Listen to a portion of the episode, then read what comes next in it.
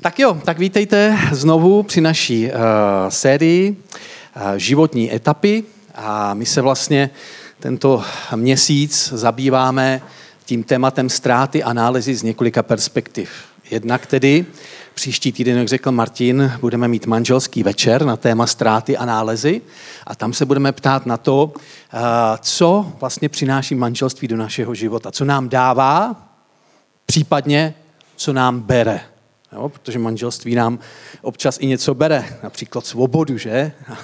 Do určité míry a tak dále. Takže, uh, takže to bude ten manželský večer, který nás čeká příští týden a znovu vás na něj zveme, pokud máte zájem o toto téma.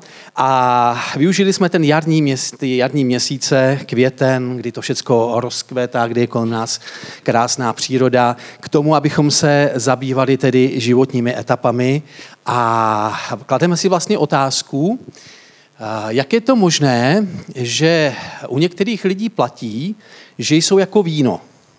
Čím starší, tím lepší. Jo, vy to tam úplně pořádně nevidíte, ale tamhle vzadu vlastně zatím jsou sudy vína.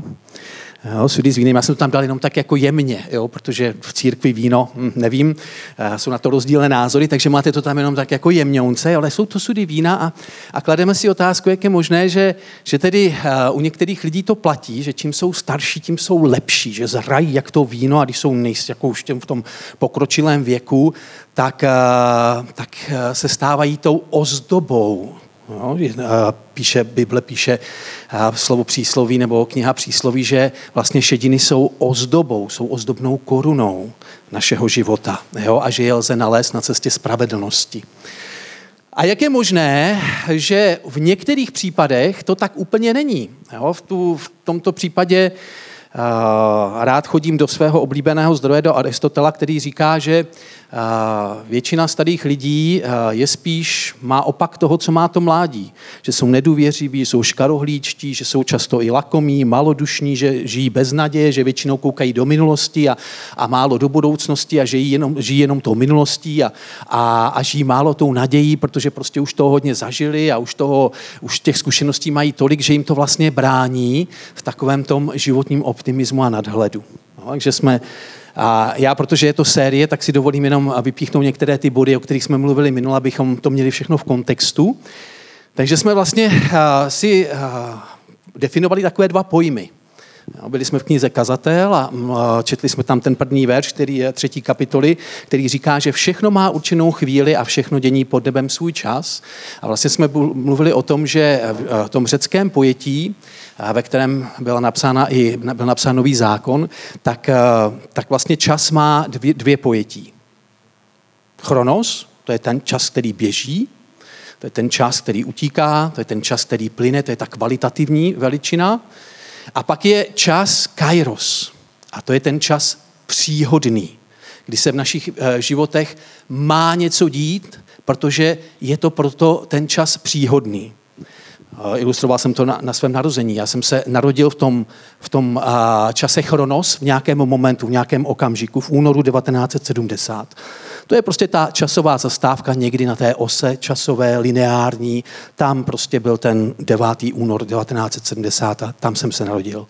To je ten čas Chronos. Ale ten čas Kairos, a, to je ten vlastně znamená to, že ten 9. únor byl z určitého hlediska taky čas příhodný protože prostě jednoduše a, těhotenství jako období trvá 9 měsíců a zrovna 9. února 70 přišel ten příhodný čas, Kairos, kdy já jsem se měl narodit, že?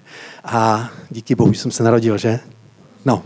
Takže, uh, takže to je ten, a už život, a řekli jsme si, že už, že už život nás učí, zkušenost nás učí, že v tom lineárním čase uh, je ten čas kairos, ten čas příhodný, kdy se mají některé věci dělat. Například nebudeme zasívat v zimě, že, když je mráz.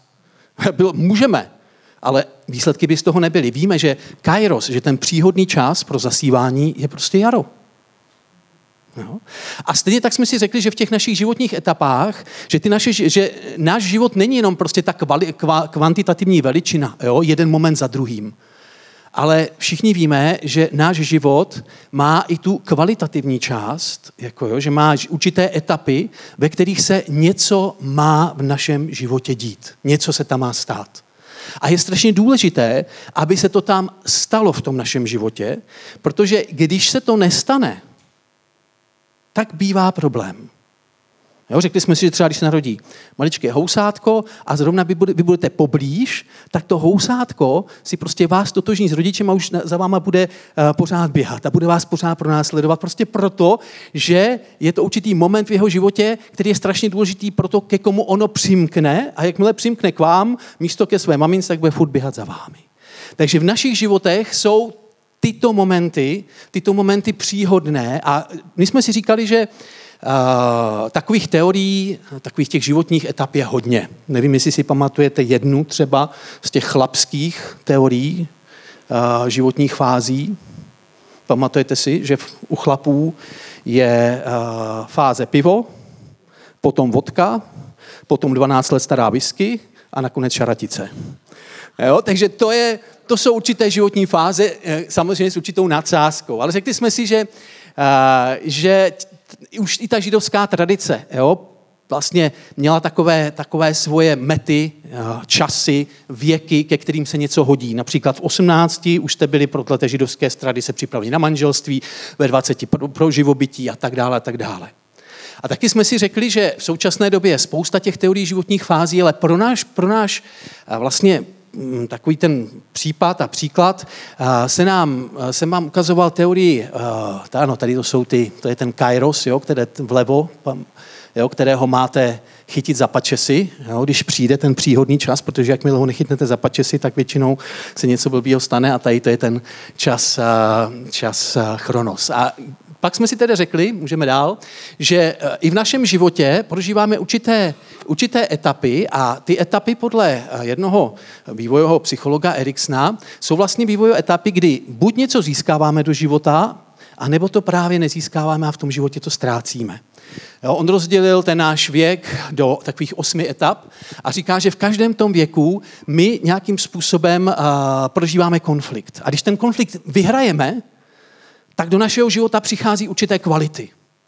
Jo, takže kojenec probí, pro, v něm probíhá uvnitř jeho takový zápas mezi důvěrou a nedůvěrou směrem k okolnímu světu. Narodí se do světa, které, který mu v tuhle chvíli není vůbec známý a nějakým způsobem prostě se musí poprat s tím, aby buď důvěřoval nebo nedůvěřoval tomu, co má okolo sebe. A tu kvalitu, kterou získává do života, když se to podaří, je naděje. Jo, takhle jsme si, teď to nebudu opakovat, ale takhle jsme si vlastně uh, definovali všechny ty etapy velice krátce, protože nejsme na vyučování vývojové psychologie, že? Ale to, co jsme si chtěli říct, je, že pokud ten, uh, pokud ten vývoj jde správně, tak v každém tom našem momentu životním něco do života přijímáme, takže v tom další, té další fázi rozvíjíme vůli, potom cílevědomost, kompetenci, věrnost, lásku, péči, až nakonec moudrost. A v tomto směru je důležité vědět, že když už se bavíme o, eh, o prostě i rozvoji víry, tak jsme si řekli, že tady je určitý pro, propojení, určitý průsečík. My často chápeme víru jako věc nadpřirozenou, že? která nám byla dána. A to je pravda. Jo, protože víra nám byla dána ze zhora a my jsme si minule ještě k tomu říkali uh, takový krásný oddíl z druhé Petrovi, kde říká, že všechno, čeho je třeba ke zbožnému životu, nám darovala božská milost. Jo, to, je, to je ten dar. Na druhou stranu je víra i práce. To jsme si zdůraznili, že na víře se musí pracovat a proto ta pasáž pokračuje a říká, a k tomu, co vám bylo darováno, tak vy musíte připojit cnost, poznání, zdrženlivost, trpělivost, bratrskou náklonost, lásku a tak dále. To jsou ty kvality, které my k víře musíme připojit. Takže víra, my máme raději a, a rádi máme takovou tu nadpřirozenou část té víry, že? Tu, která je nám darována. A máme rádi takové ty, uh, ty dary, jako jsou dary pro poznání, proroctví, víry, ty nadpřirozené věci, protože o ně se nemusíme moc snažit, musíme se samozřejmě modlit, ale oni, jsou nám, oni prostě přijdou nebo nepřijdou do našeho života. Ne? Teď si zhodnete, jestli víc přicházejí, méně přicházejí, to je na vás. Jako, jo? Ale prostě oni přijdou, oni, kde, si, kde si jsou v tom vzduchu a najednou je máme. A to je, to, zná, zvlášť nám letničním, nám se tohle líbí. Že jo? To je, ta, to, je to, to, co se nám líbí, protože protože jednoduše to není tolik na nás. Ale tady ta součást je také součást víry teď mi to zmizel ten obrázek, ale součást naší víry je i to, že k té naš, k své víře musíme něco přidávat. A to jsou právě ty jednotlivé kompetence, které tady máme napsané. A když bychom se potom, když bychom si to vlastně podobnali s tím Eriksonem, tak, tak se nám krásně ukazuje, že naše víra souvisí i s tím, co do života přijímáme jako ty běžné lidské kvality. Jo? Ty, které tam byly, jako je ta cnost, jo? jako je ta uh, naděje, jako je ta cílevědomost, poctivost, péče a tak dále a tak dále. To znamená, když mluvíme o rozvoji naší víry v rámci životních etap, taky, tak, taky mluvíme o tom, že tyhle dvě věci se musí nějakým způsobem protnout. Jo? A že uh, když vyrůstáme a získáváme v těch jednotlivých etapách ty kvality do svého života, tak zároveň nám to pomáhá i v rozvoji naší víry. Amen?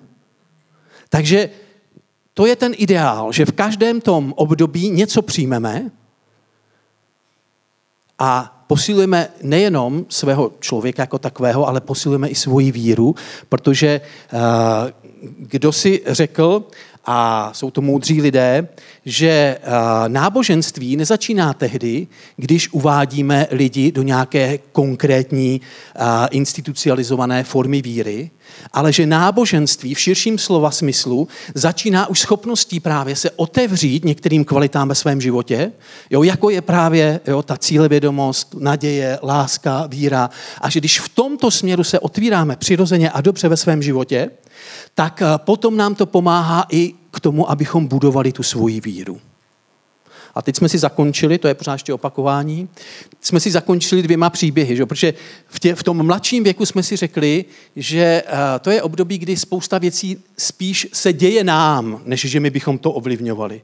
Že v tom uh, raném věku záleží na tom uh, našem prostředí, do kterého vrůstáme. Jo? Záleží na tom, co, co přijímáme vlastně a my to můžeme ovlivnit jenom do určité míry.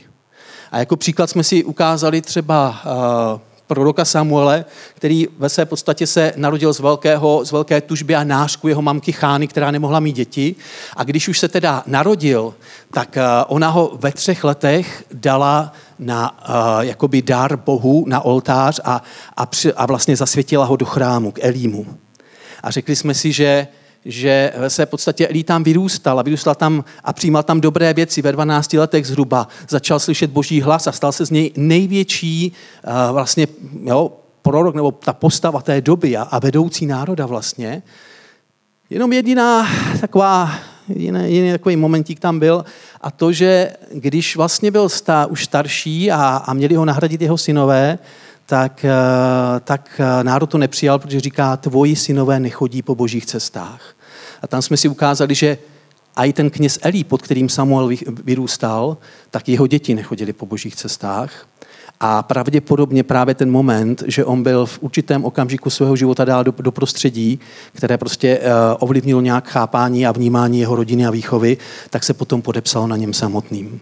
Na druhou stranu jsme si z toho ale vzali pozitivní příklad, že i přesto, že v jeho životě se ne všechno dokázalo nebo dokázalo být prostě správné, tak ale ale nakonec něj přeci vyrostl boží muž, jako jo, přijal mnoho pozitivního do svého života a, a ne vždycky se nám podaří v té životní etapě zvítězit a, a do, dostat tam to, co potřebujeme, ale přesto Bůh je nad tím vším a má svoji milost. Jo? Takže to byl, to, to byl ten, to byl ten to byla tam to, to minulé kázání, velice jednoduše, abychom na něj navázali. A jak už jsme si řekli, tak eh, když jsme menší do té etapy zhruba těch, já nevím, 12, 13, 14, 15 let, tak to je hodně o tom, co se děje nám. Jo? My neovlivníme to životní prostředí, do kterého jsme se narodili, rodinu, do které jsme se narodili a tak dále. A tam je strašně důležité, aby eh, ty, ty, ty podněty a ty prvky byly pozitivní. Proto třeba ta židovská víra dává takový důraz na domov. Vlastně hovoří o domově jako o malé svatyni. Jo, vlastně říká, že všechno, co se odehrává v chrámu, by se mělo odehrávat v rodině. Že i rodina by měla být domem modlitby, studia, schromažďování. Jako jo, a Znáte ten jo, základní příklad nebo příkaz uh, z Deuteronomia 6.5.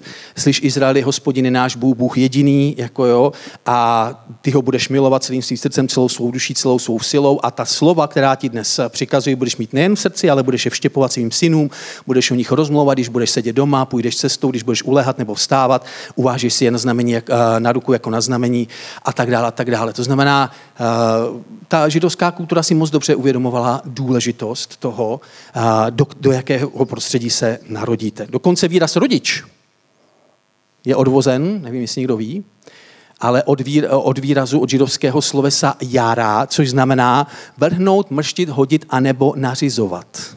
Jo, to znamená něco po, podobně, podobný základ má slovo Tóra. Zase něco, co bylo mrštěno, co bylo dáno, co bylo předáno, jako jo, co má zasáhnout. Jo. Takže i rodič má být někdo, kdo má zasáhnout jo, správným způsobem své děti a, a má právě vytvořit to prostředí, ve kterém ty děti mají růst. No ale pak vyrůstáme a, a, a také odborníci říkají, že a logicky do, dorůstáme do takzvané fáze, které se říká altruistická, nebo generativní, nebo univerzální. A v téhle fázi my najednou zjišťujeme, že ten život není jenom o nás, ale že i o těch ostatních. Že? A že se to všechno netočí kolem nás a že, že, že stále více vlastně v životě zodpovědnost přebíráme do svých vlastních rukou. A o tom chci dneska mluvit, že ve své podstatě život se nám skládá nejenom z toho, eh, co přijmeme nebo co ztratíme v těch jednotlivých životních etapách. Často jsme si řekli, že v té první fázi ani eh, to nemůžeme významně ovlivnit, ale život se skládá také o tom, co my osobně uděláme a jaká naše rozhodnutí v životě, eh, jak si utváříme život skrze svoje rozhodnutí. Takže ten náš vývoj, to je ten chronos, jo, ve kterém ovšem v, každém to, v každé té fázi životní my máme něco přímo do svého života, ale také ten náš život se skládá z momentů, které jsou významné a které to, jak na ně reagujeme, významně ovlivní to, jak utváříme a jak náš život bude vypadat. Říká se tomu takzvané stěžejní životní fáze života a jsou to takové, nám se děje mnoho věcí, že, v životě. Kdybychom to měli všechno, všechno vypovědět a tak dále, to by nám nestačilo. Naše, někdo si píše deníčky. Kdo si píše deníčky? Nestýďte se, píše si někdo deníček? Výborně. To, počkej, to udala ty, tu ruku nahoru, anebo fakt si píše. 40 let. 40 let. Jak je velký ten deníček? Uh, Jo? A já znám, a to je při, při, zajímavé, protože většinou ženský si píšou že, deníčky, ale znám i některý bratry nebo chlapy, kamarády, kteří si píšou deníčky, takže to, je, to jsou ty momenty, kdy si zapisujeme, co se nám děje a pokud bychom si měli zapsat vše, tak, tak to asi, že, to, to budou stohy. Ale víte, že se nám uh, do života uh, ve své podstatě staví určité situace, jo, které jsou trošku jiné než ty ostatní. Jo, mluvíme o nich jako o stěžejních životních situacích. A tyhle stěžejní životní situace pro nás, před nás staví určitou výzvu a staví před nás to naše rozhodnutí vlastně ovlivní, jakým způsobem se bude náš život utvářet dál. Znáte takové situace ve svém životě? Určitě ano. Já když jsem vyrůstal, když už jsem byl v těch svých teenagerovských letech, tak jsem chtěl změnit svůj život, a, ale nevěděl jsem vůbec jak. Byl jsem, dostal jsem se na vojnu v té době a vůbec jsem nevěděl jak. A v, jednom, v jeden okamžik mě moji přátelé pozvali na nějakou večerní party, a já, když jsem se ptal, co tam budeme dělat na té party, tak mi řekli, nestarej se, nestarej se, uvidíš. A já jsem pořád vyzvídal a oni, no, no, no, neboj se, neboj se. Blanka Šípová, současná, uh, současná druhá pastorka v Praze, v Maranatě, tak mě zvala na ten večer. A když jsem tam přišel, tak jsem viděl, že tam všichni sedí kolem nějakého stolu a, a začalo se takzvaně vyvolávat. Začali, začali jsme vyvolávat duchy. A já jsem se hrozně smál, protože jsem si říkal, co jste to tady na mě ušili a koukal jsem, kdo pod tím stolem jako kejve to skleničkou nebo tak a tak dále. Nicméně prožil jsem moment, kdy jsem zjistil, že duchovní svět existuje po, po 20 letech svého života, kdy mi bylo říkáno, není Boha, tak jsem zjistil, že uh, to všecko, co 20 let mi bylo říkáno, není pravda a že existuje nějaký duchovní svět, se kterým já jsem se v tom, ten okamžik setkal a zjistil jsem, že to není žádná hra, žádná habaďůra, ale že to je reálné setkání s nějakým duchovním světem. A pro mě tohle byl ten stěžejní životní okamžik, který když jsem prožil, tak to pro mě znamenalo, že jsem, že jsem musel totálně změnit svoje myšlení, smýšlení a musel jsem teda začít nějakou etapu nějakého vnitřního hledání, jak to teda s tím světem okolo mě je, jestli skutečně uh, je jenom to fyzické, což jsem pochopil v tuhle chvíli, že není. A, a najednou jsem prostě tam odsud se vlastně datuje významný krok mého života pro mé obrácení, protože já jsem zažíval během těch spiritistických seancí věci, o kterých jsme všichni viděli, že jsou špatné, že se jich nemáme dotýkat, když jsme byli nevěřící a vůbec jsme s tím neměli zkušenosti, ale jenom jsme cítili, že to, co děláme, není špatné, je špatné. A říkali jsme si vždycky, už toho necháme, už to nebudeme dělat nikdy víc. Přes to příští týden nebo 14 dní jsme tam byli znovu a už jsme zase vyvolávali. Protože prostě ta touha jo, se setkat s tím nadpřirozeným a něco se ještě dozvědět o svém životě a tak dále, tak dále byla silnější. Jenomže postupem doby jsme zjišťovali, že to je neúnosný. A tak já jsem se začal ptát, jestli existuje teda i nějaký pozitivní duchovní svět. Jo? A to byl začátek mého hledání křesťanství. Naštěstí to bylo po revoluci, kdy Martin Moldan začínal své společenství ve Vansdorfu a, a já nějak přes kamarády jsem, jsme se dostali k tomu společenství a oni mi začali interpretovat ty moje zkušenosti, jo? Tou, tou perspektivou vlastně křesťanství a dobrého Boha a tak dále. A já jsem mohl ve svém životě poznat, že je Bůh. Ale na druhou stranu, kdybych tehdy se někde zastavil na tom svém procesu, kdybych si prostě řekl, OK, tak tady je nějaký svět, no a co, a jdu si dál svým životem, tak bych pravděpodobně tady dneska nestál. Já vám můžu říct, že když jsem vždycky ráno, to bylo, oni měli ve Mansdorfu bohoslužby od 9 od rána, prosím, jo, to nikdy nedělejme, protože já jsem přicházel ve 4, v 5, v 6 ráno z baru a teď jsem měl jít v 9 na schromáždění, že jo? Tak já jsem si vždycky, a to schromáždění bylo na druhém konci města. A já když jsem tak jako šel rozespalej a ještě tak jako v takovém delíriu trošku, jsem šel jako na to, na to zhromáždění, jak jsem si vždycky říkal, co to dělá, proč tady vlastně jdu přes celé město v půl devátý ráno, teď všichni moji se jako kámoši ještě chrápou a, a proč já tady vlastně, ale něco vevnitř mě prostě táhlo a, a já jsem já jsem tomu tlaku mohl odolat. Já jsem mohl říct, mm, ne, ne, ne, ne, jako já to, já ten, já se na to vyprdnu. Ale, ale přesto jsem cítil, že by to nebylo, neviděl jsem ještě úplně něco, ale, ale prostě jsem tam vždycky došel v tu neděli ráno a, a mohl jsem postupně získávat interpretaci pro tu svoji zkušenost. A víte, já vám chci dneska představit jednoho mistra stěžejních situací. Ten, který dokázal vždycky zareagovat správně. Zkuste hádat, kdo to je. Podejím vám, že to je postava ze starého zákona. Mistr stěžejních situací. Když se tolik stěžejních situací podobného charakteru prožil ve svém životě a vždycky zareagoval správně. Kdo? Josef? Amen. Josef je mistr stěžejních situací. Ano, teď konečně doufám, že z toho uhádla dřív, než tam byl ten obrázek. Josef. A u něj to zajímavé, víte, víte, co je u něj zajímavé? Že u Josefa v rámci toho, i té naší, těch našich životních etap máme, máme normálně jeho život zarámován uh, konkrétními daty o jeho věku.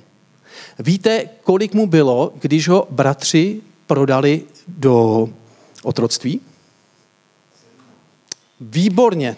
Ty si píšeš poznámky a je to vidět. Aha, že to v tvém životě něco dělá. Věděl to ještě někdo?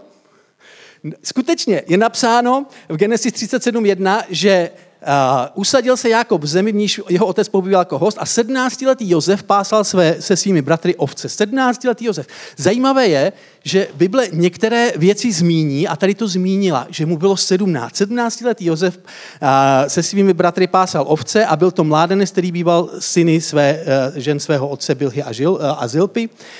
A Josef přinášel svému otci a o svých bratrech zlé zprávy a Izrael Josefa miloval ze všech svých synů nejvíce, ale bratři ho nenáviděli, protože na ně donášel. Jako jo. Takže, takže tady vidíme 17-letého Josefa, který, když to vezmeme eh, v rámci těch životních etap, tak eh, jemu se asi dostalo všechno, co mohlo.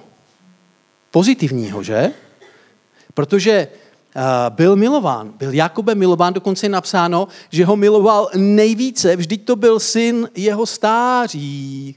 A víte, jak to bylo, když máme dneska ten den matek, tak když bychom se podívali do 30. kapitoly uh, první Mojžíšovi, tak tam bychom viděli ty závody, 31. kapitola, ty závody vlastně dvou Jakobových žen, Lea a Ráchel, jo, kdy vlastně, víte, že Jakob miloval Rachel a Leu tu vzal jako jenom tak jako bokovku, jako jo, protože prostě musel. Ale zrovna té pán Bůh otevřel lůno. To je zvláštní, že? Tady bych se teologicky k tomu moc nevyjadřoval. Ale Lea porodila čtyři děcka a Rachel nic. Tak Rachel řekla, tak si vem moji služku a ti porodí aspoň moje služka. Tak mu porodila dva syny. A, a Rachel ale zase, ale já zase, jo, si říkala, aha, tak když ty mu dáš služku, tak já mu dám taky služku. A, a ta druhá služka Lej zase porodila další děti a byl takový zápas. A vlastně Josef byl až jedenáctým synem. Jo, takže deset synů to byl zápas. Jo? To byl prostě, a Ráchel chudák nerodila, ale teprve u toho jedenáctého tam se hospodin rozpomněl a byl to Josef a proto ho, proto ho Jakob tak miloval a dal mu tu suknici. Že jo? A když, bylo 17, když mu bylo 17, takže tak ho vlastně, znáte ten příběh, tak vlastně bratři se usnesli, že ho nejdřív zabijí, ale Ruben tam říká, ne, ne, ne, radši ho, radši ne, jako, tak, se, tak Juda řekl, tak ho prodejme. Tak ho prodali a, a tady je jenom taková zajímavá lekce. Všimněte si, že jak u Samuela, tak u Josefa rodiče chtěli pro toho svého potomka to nejlepší. Jo? Ta vlastně chána, jo, maminka od Samuele, ta ho dala vlastně do chrámu, protože si říkala, to je to nejlepší místo, já ho tam, já ho tam dám. Bylo, ale v rámci životních etap to možná nebylo nejlepší rozhodnutí, protože minimálně se podepsal na Samuelovi tak, že pravděpodobně vzal ty vzorce svého, jo, svého vzoru, vzoru Elího a, a s tou výchovou to nebylo úplně tak nejlepší.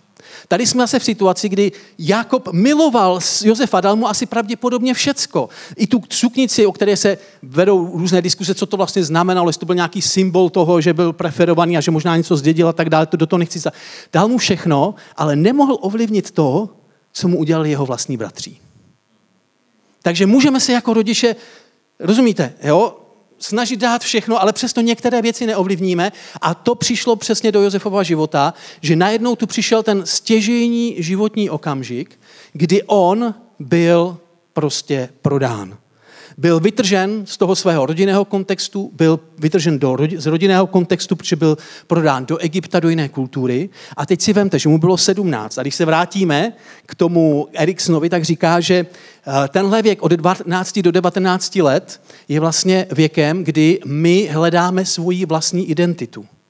Kdy vlastně nacházíme to své místo ve světě a kdy pro nás je strašně důležité zakotvit v dobrých vztazích v tom světě. Ať je, to jsou rodiny nebo přátelské. Dokonce se mluví o independizaci od rodičů, že jo, mezi, hlavně kolem toho 15. roku a tak dále, že jo, do té doby jsou rodiče skvělí a tak, a od té doby už jsou blbí a, a tak dále. Nemám, jo, co bychom se na něco ptali, nepotřebujeme, potřebujeme vědět od kámoše. Takže ve své podstatě vlastně, když bychom mohli uh, to filtrovat tou perspektivu té, těch etap životních, tak v okamžiku, kdy on vlastně si měl nacházet svoji vlastní životní identitu, kdy měl rozvíjet nějaké dobré uh, a zdravé vztahy se svými uh, přáteli a se svými bratry a tak dále, tak ve své podstatě uh, dochází, dochází k téhle životní situaci. Erikson sám říká, že v žádném jiném stádiu životního cyklu nejsou tak těsně blízko sobě objevení sebe samého a hrozby ztráty sebe samého. Když se vám tam v tomhle období stane nějaká zkušenost velice, velice třeba negativní, tak uh, tak je to moment, kdy na jednu stranu můžete velmi vyrůst a, a na druhé straně, kdy ve své podstatě vlastně můžete být zmateni ve své roli jako jo, a ve své identitě a, a můžete vlastně ztratit sám sebe. Zajímavé je, že Josef, my známe ten příběh, Josef se nestratil. Josef byl prodán do toho, do toho Egypta. Víte, že skončil na dvoře eh, faraonova správce Potýfara a uh, víte, že, a to, to je velmi zajímavé, jako jo, protože my nevíme, jak dlouho tam byl na dvoře toho Potýfara. Ale víme, jak dlouho trvala fáze, než se Josef stal vlastně tím Sanea Paneach, jo, tím, tím jo, vládcem, téměř druhým vládcem Egypta. Víte, jak dlouho tady ta část trvala od toho, co byl prodán, až do, roku, do, do, do toho momentu, kdy ho ustanovili správcem na celou zemí? To je právě zajímavé, protože to tam taky je ten údaj. Kdy? Mistře, který si píše zápisky. Někdo? Dobrá střela, dobře, těsně vedle. Jo? Víš co, to je hřích je minutí se cílem, ty se sminula jenom o kousek, jo? takže hřešíš málo. A je to 13 let, protože je napsáno, když Josefovi bylo 30 let, tak se stal vládcem na celou egyptskou zemi, nebo správcem celé egyptské země. Takže vlastně ta etapa na tom Potýfarově dvoře a v tom potom následném vězení trvala 13 let. My nevíme, jak dlouho byl na tom Potýfarově dvoře, ale víme, že v jednom, v jednom, v jednom okamžiku ten příběh znáte, uh, protože je napsáno, že Josef byl krásný, krásného vzhledu, krásné postavy a krásného vzhledu. Tak po něm zatoužila, že ta Potýfarová žena chtěla, aby s ní spal, on jí utekl, a kvůli tomu se dostal do vězení. Ale to je, to je taky strašně zajímavé. Víte, v, jakém, v jaké perspektivě, že jak hluboko v něm musela být zakotvená ta identita toho božího dítěte, protože když se chtěl vymanit z toho jejího sevření, kdy ona po něm šáhla, tak říká, jak bych se mohl dopustit takové špatnosti a prořešit se proti Bohu. Vemte si, že to je člověk, který v 17 je prodán. Teď si můžete interpretovat, já nevím, jak se na to Josef v tu chvíli díval. Jo? V jeho nejlepších věku prostě najednou je vytržen a, a, a, a poslán někam jinam. A nevím, jak si to ve svém životě interpretoval, ale ty jeho činy nám svědčí o tom, že pravděpodobně a i přes tuhle tu kritickou stěžení situaci se mu uh, nějakým způsobem to jeho já, ta jeho identita, ten, ten, ten, to jeho zakotvení je nejenom v životě, ale i ve víře, takže se nějakým způsobem spíš prohloubilo, než že by se, že by se rozmělnilo, protože protože ve své podstatě vlastně on, je tady napsáno, že když byl na tom dvoře, tak hospodin ho do, vlastně doprovázel svým zdarem a v okamžiku, kdy ta Potýfarová žena s ním chtěla spát, jako s člověkem šikovným, hezkým, krásným, tak on se jí vytrhává a říká, ne, já se nemůžu prohřešit hospodinu, aniž bych to udělal. Víte, on si mohl říct, co mi je do, co mi je do hospodina, který, který je někde v Izraeli, jo, někde je prostě tam. Co mi je do toho, když mě neochránil, co mi je, co mi je do jeho nařízení, jako jo, když teď tady vlastně, on se tam neměl špatně, ale nebyl svobodný, byl úplně někde jinde. Nevíme nic o jeho přátelích, nevíme nic o jeho rodině. Prostě on si mohl říct, co já se budu řídit nějakými, nějakým bohem, kterýho jsem nechal tam. Já si můžu žít svůj život, jak chci. Nicméně Josef takový nebyl a víme, že, že on utekl a místo toho, místo toho, aby aby přišel nějaký moment, který ho odmění. Že?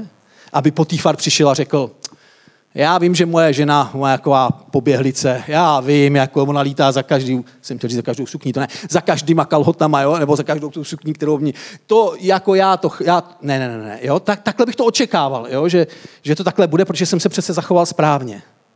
Ale my víme, že tak nebylo a že vlastně Josef skončil ve vězení a zase, jak říkám, nevíme, jak dlouho tam byl, ale minimálně tam byl dva roky. Protože je napsáno, že tam seděl v tom vězení, pak tam přišel ten pekař, číšník a když jim vyložil ty sny, tak oni stejně na něj zapomněli a je napsáno po dvou letech, takže dva, minimálně dva roky, ale spíš víc, tři roky možná seděl ve vězení. Byť byl hospodin s ním, ale já se vám chci zeptat, co si asi mohl myslet Josef. Tak pán Bůh mě nezachránil před mým, mou vlastní rodinou, Pán Bůh mě nezachránil, jo, když já jsem se zachoval správně a vlastně vysmykl jsem se z rukou té Potýfarovy ženy a já, já teď sedím ve vězení a jak si mám interpretovat ty svoje zážitky? A ty, a ty svoje prožitky klíčové. Jako kdyby z těch klíčových okamžiků života, kdy on se rozhodoval správně, tak ale nevzešlo pro jeho život pozitivum. Kromě toho, že na všech místech ho doprovázel Bůh a vždycky mu svěřili nakonec nějakou tu autoritu, dokonce i v tom vězení. Takže tam mohl nějakým způsobem vnímat, že hospodin Maruka je stále s ním, ale přesto no, tolik prostoru pro to, aby zahořkl, tolik prostoru pro to, aby v těch ty kritických chvíle si vyhodnotil špatně, ale on to neudělal. Až přišel ten moment, že, o kterým také všichni víme, kdy nakonec vyložil faraonovi sen, A tam přišel ten moment, kdy vlastně faraon to uviděl, rozeznal a Josef po 13 letech, po 13 leté etapě se vlastně dostává jo, do, to, do té pozice toho správce. Ve své podstatě vlastně, když to vezmeme zase z perspektivy těch životních fází, tak jednu životní fázi tam úplně přeskočil. A to je právě fáze navazování vztahu. Mezi, jsme si říkali, že mezi 19. a 25. rokem života je fáze, kdy se rozvíjí jedna kompetence a to je prostě láska, jo? vztahy k druhému pohlaví. Tam chudák maximálně se potkal s tou potýfarovou ženou. Jo? Nic jiného o něm nevíme. A pak byl ve vězení pravděpodobně mezi samýma chlapama. Takže chudák prošvih tady tu fázi. Ale, ale pozitivní zpráva je, že když se stal vlastně králem, že jo, tak se pak oženil a měl dva syny. Víte, jak se jmenovali ti synové? Manases a, a Efraim. A co je na tom krásné? Co to znamená Manases? Jak? Přesně tak. Bůh dal zapomenout na mé trápení. To je neuvěřitelné, že, že vtisknete ten, ty svoje životní okamžiky do pojmenování svého syna. Bůh dal zapomenout na ty moje, eh, na ta moje trápení. A ten uh, druhý, ten se myslím, tam je to něco z nadějí, teď přesně nevím, ale uh, to je Efraim, to je Bůh, je plodný, učinil mě plodným. Jako, jo, jak v tom fyzickém slova smyslu, tak ale i v tom. Jo. A zajímavé také je, že když to vezmeme vlastně z té, z té teorie životních etap, tak 30 let, to je ta etapa té dospělosti, kde ve své podstatě vlastně máme mít generativní, máme nastartovat svoji kariéru, jako máme prostě uh, vytvářet nějaké dobro pro komunitu, kdy hrajeme mnoho rolí a ve své podstatě vlastně Josef byť prožil ten svůj příběh, Jo? A, a ve své podstatě vlastně v rámci těch životních fází ho potkalo jenom samý, by řečeno spíš zlo, tak ale nakonec ve svých 30 letech získává vlastně všechno. Ne, že on našel práci, ale práce si našla jeho.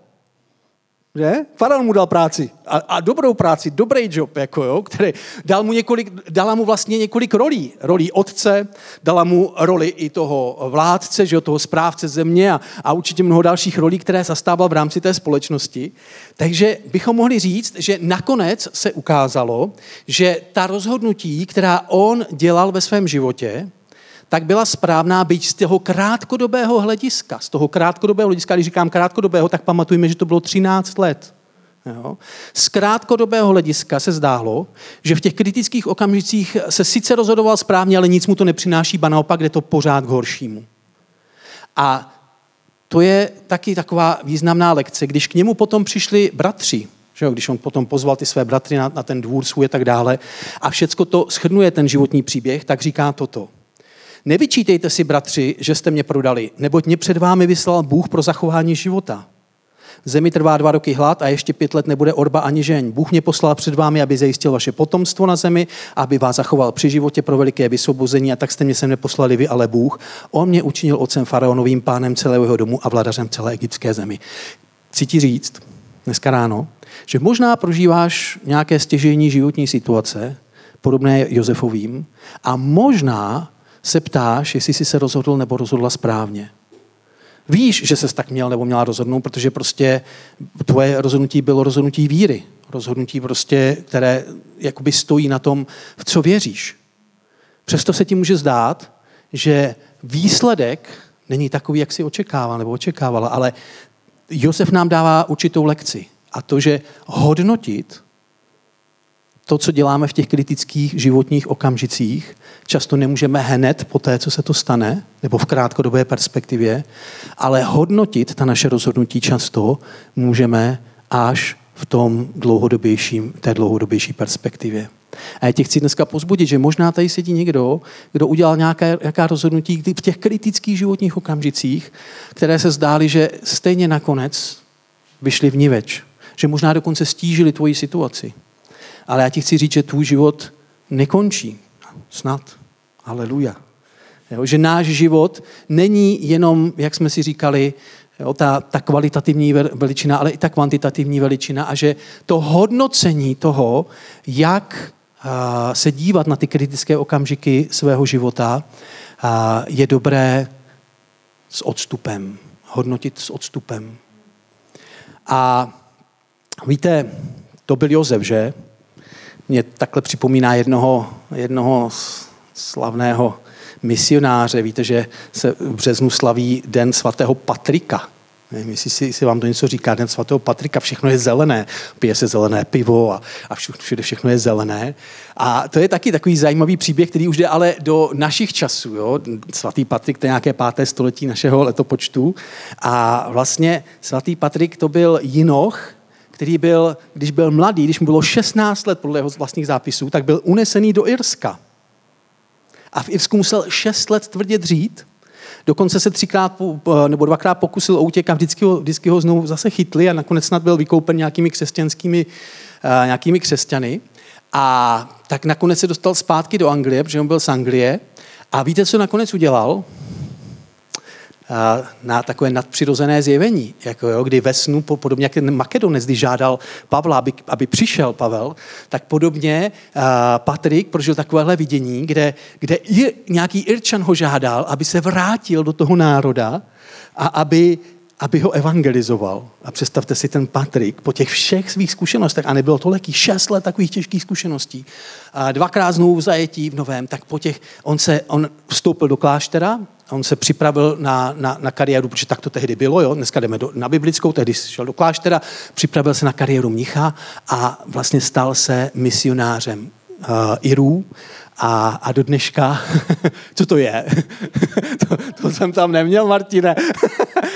a do dneška vlastně, ví, víte, proč je to zelená, proč je, proč je ten den zelený? Protože uh, symbolem toho dne je zelený trojlístek a on na trojlístku vlastně vysvětloval tajemství Boží trojice. Jo, takže v ten den, 17. března, když uvidíte uh, trojlístky a když uvidíte zelenou barvu, a když budete mít před sebou zelené pivo někteří z vás, tak si vzpomeňte, že máte vlastně křesťanské pivo před sebou. Jo, že, to je vlastně, že to je vlastně spojeno s křesťanskou tradicí uh, svatého Patrika. Takže mě to jenom pozbuzovalo v tom, a pozbuzuje tento příběh, jo, že, že je možný uh, ten Josefův příběh prožít znova. Jo, tolik příkoří, kolik se mu stalo vlastně od těch od těch Irčanů jo, a nakonec ve své podstatě on se k ním vrací a přináší jim slovo života. Vůbec to nebylo lehké a můžete si přečíst jeho vyznání, uh, konfesi jo, a, a, a vědět, jak to s ním všechno, všechno bylo. Takže tě chci dneska pozbudit. A v tom, teď mám druhou část, jako jo, takže ne, máme ještě, máme, chci, chci jenom krátce pozbudit. To byl skvělý případ ze starého zákona Josefa, který to vždycky všechno vyhrál a zvítězil. Ale nejsme všichni tak skvělí, že? A další hádanka. Která byla nejstěženější životní situace nového zákona, jestli víte? Nejstěženější životní situace nového zákona. Prosím? Job? New Testament. New Testament. Pavel, ne, není to špatný, že jo, tam to dramatické obrácení, určitě dobrá odpověď.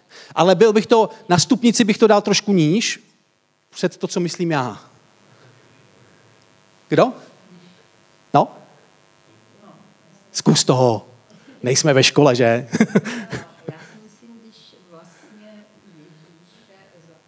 Aha.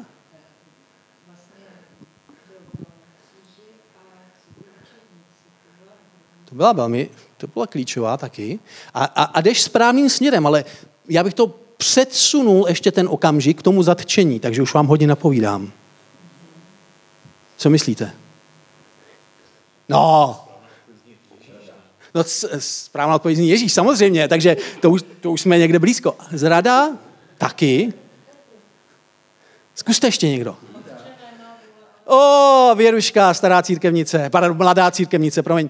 Uh, ano, Getsemane, Getsemane a Ježíšova modlitba, kdy mu vlastně kapala, že kapal ten, uh, ty krupy potu jako krev a on říká, pane, kež by si odložil ode mě ten kalich, ale ne jak já chci, ale jak ty chceš.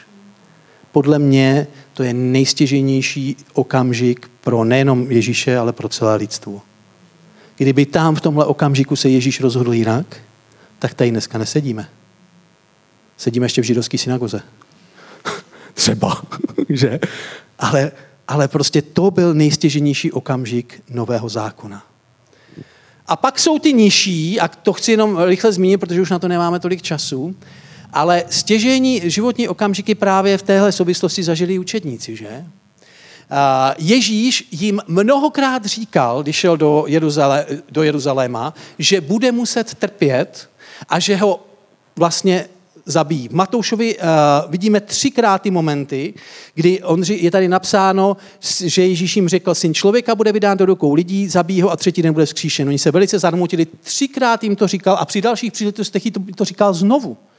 A Petr byl ten, který, pamatujete, že říkal, ale pane, to se ti nemůže stát a i kdyby, tak já ti nikdy ne to, já, se ti nikdy, já ti nikdy neopustím a tak dále. A víte, že moment, v momentě, kdy ve své podstatě vlastně se to stalo, tak to byl stěžení životní okamžik pro Petra, kdy najednou ten kohout třikrát zakokrhal a on si uvědomil ve své podstatě, že ten svůj životní okamžik, na který byl připravován, několikrát, mnohokrát byl na něj připravován samotným Ježíšem, tak ho nez, nezvlád. A já ti chci dneska ráno říct taky ještě takovou lekci gratis, že i když na některé stěžení životní okamžiky se můžeme připravovat a můžeme o nich vědět, tak je nakonec nemusíme zvládnout.